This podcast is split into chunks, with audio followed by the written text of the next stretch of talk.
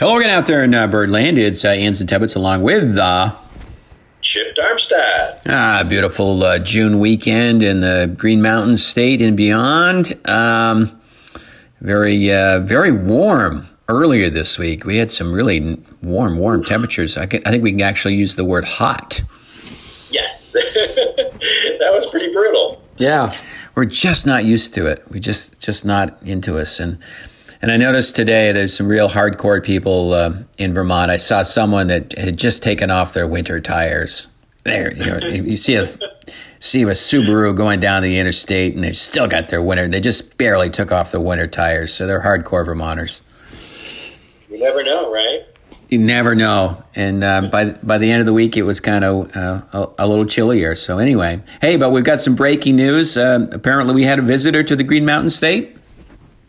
Yeah, uh, a first state record. Um, you know, we only get one first state record a year, maybe on average. It's not often that a, a bird that's never been seen in Vermont shows up. And just the other day, this past week, we had a new visitor, a little egret, showed up in I think it was Royalton, Vermont, right at the right at the Bethel exit. So this is the first recorded, documented um, visitor, um, a little egret now we have other egrets that come through, but the little one, what is special about the little egret? Is it is it actually little? It's little, yeah. It's very little. It's you know it's about the size of a snowy egret, a little little bigger, um, much smaller than a great egret. And the thing that is, well, you know, if you were to see one, and if I were to see one, you, you easily pass it off for a snowy egret. But little egrets uh, are uh, the common one of the common egrets in Europe and parts of Asia. India, Australia, New Zealand has little egrets, but this is not a uh, a bird that uh, is uh, typically in the U.S. Although they do show up every year. There seems to be a, a little egret um, either in Maine or Connecticut actually earlier in the month there was one in Connecticut. So it's something that's been seen more and more, but never before in Vermont. Now the uh, the egrets are you know they're you know white. Is is the is the little egret white as well? It is. It is white. Um, it even has uh, just like snowy egret, the dark, the black legs with the, the golden slippers, the yellow feet that are really prominent. Um, there's a couple of subtle differences. Again, like if you if you you know you're not aware of little egrets, you could easily pass this off for a snowy egret. And one of the keys is snowy egret has a kind of a shaggy crest off the back of the head, but a little egret has these two white plumes that come off the back of the head. Um, you know, maybe a foot in length or so. Um, they hang off the back of the head and so if you see that, uh, that's a that's a clincher that you're looking at a at a little egret. And this one in, in Royalton, was it traveling with anyone or was it by itself?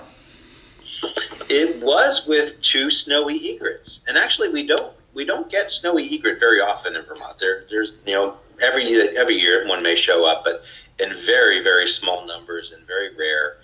Uh, but this bird was traveling with two snowy egrets. They were fishing in the White River, and you know the the overpass over the White River. If you're on I eighty nine, they were right under that, fishing in the White River.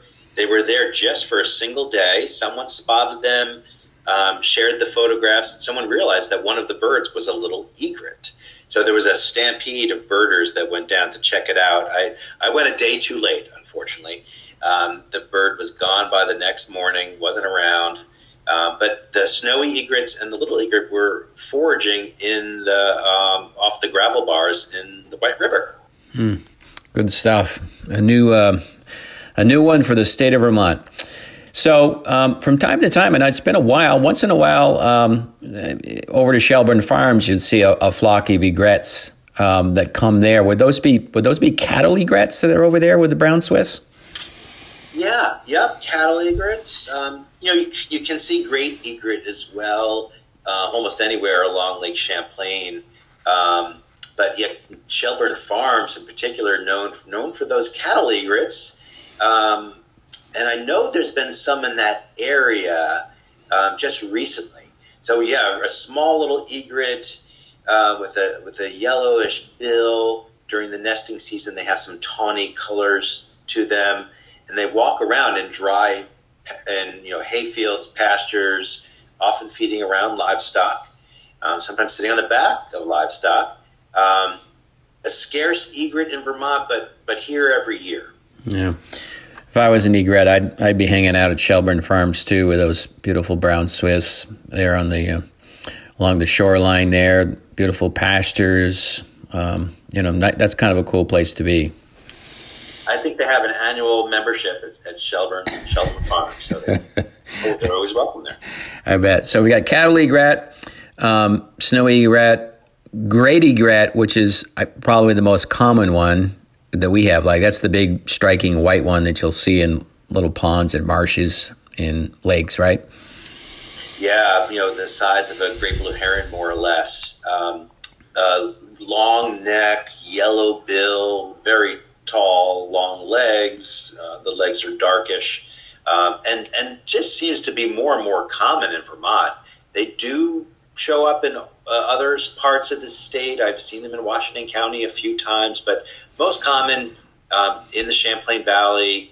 Um, you know, like Delta Park, for example, in Colchester, great place to go look for snowy egret, or uh, you know the Burlington waterfront as you go north on the bike path near the bridge over the over uh, the Winooski, great place to find snowy. I'm sorry, great egret. Um, so you know, marshes, lake shores, you know, the shallows of uh, Lake Champlain. Uh, there's times when I've been up at Delta Park and have seen you know, probably ten or more great egret. So they they've gotten quite common. They nest on some of the islands uh, in Lake Champlain. As far as I know, snowy egret isn't nesting, and, I don't know about cattle egret, but great egret has definitely become a, you know well established in the Champlain Valley. Yeah, and it's fun to um, if you get a chance to watch them, observe them as they as they hunt, looking for either you know frogs or fish. But they're they're pretty uh, pretty stealth about it. But it's fun to observe them do that in a you know a small body of water. If you get close enough to the shore, and they stick around. Yeah, they uh, they all seem to have slightly different hunting techniques. You know, it's funny the egrets, the herons, and bitterns. They all eat. You know, their diet may overlap quite a bit. You know, fish and other you know invertebrates, frogs, that kind of thing.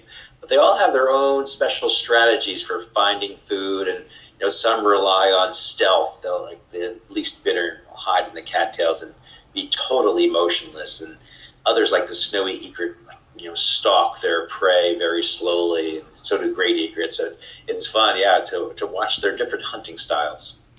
Yeah, they can go a, couple minutes without even moving a, a, you know a centimeter, and then all of a sudden uh, they see what they need to see, and wham, they've got it.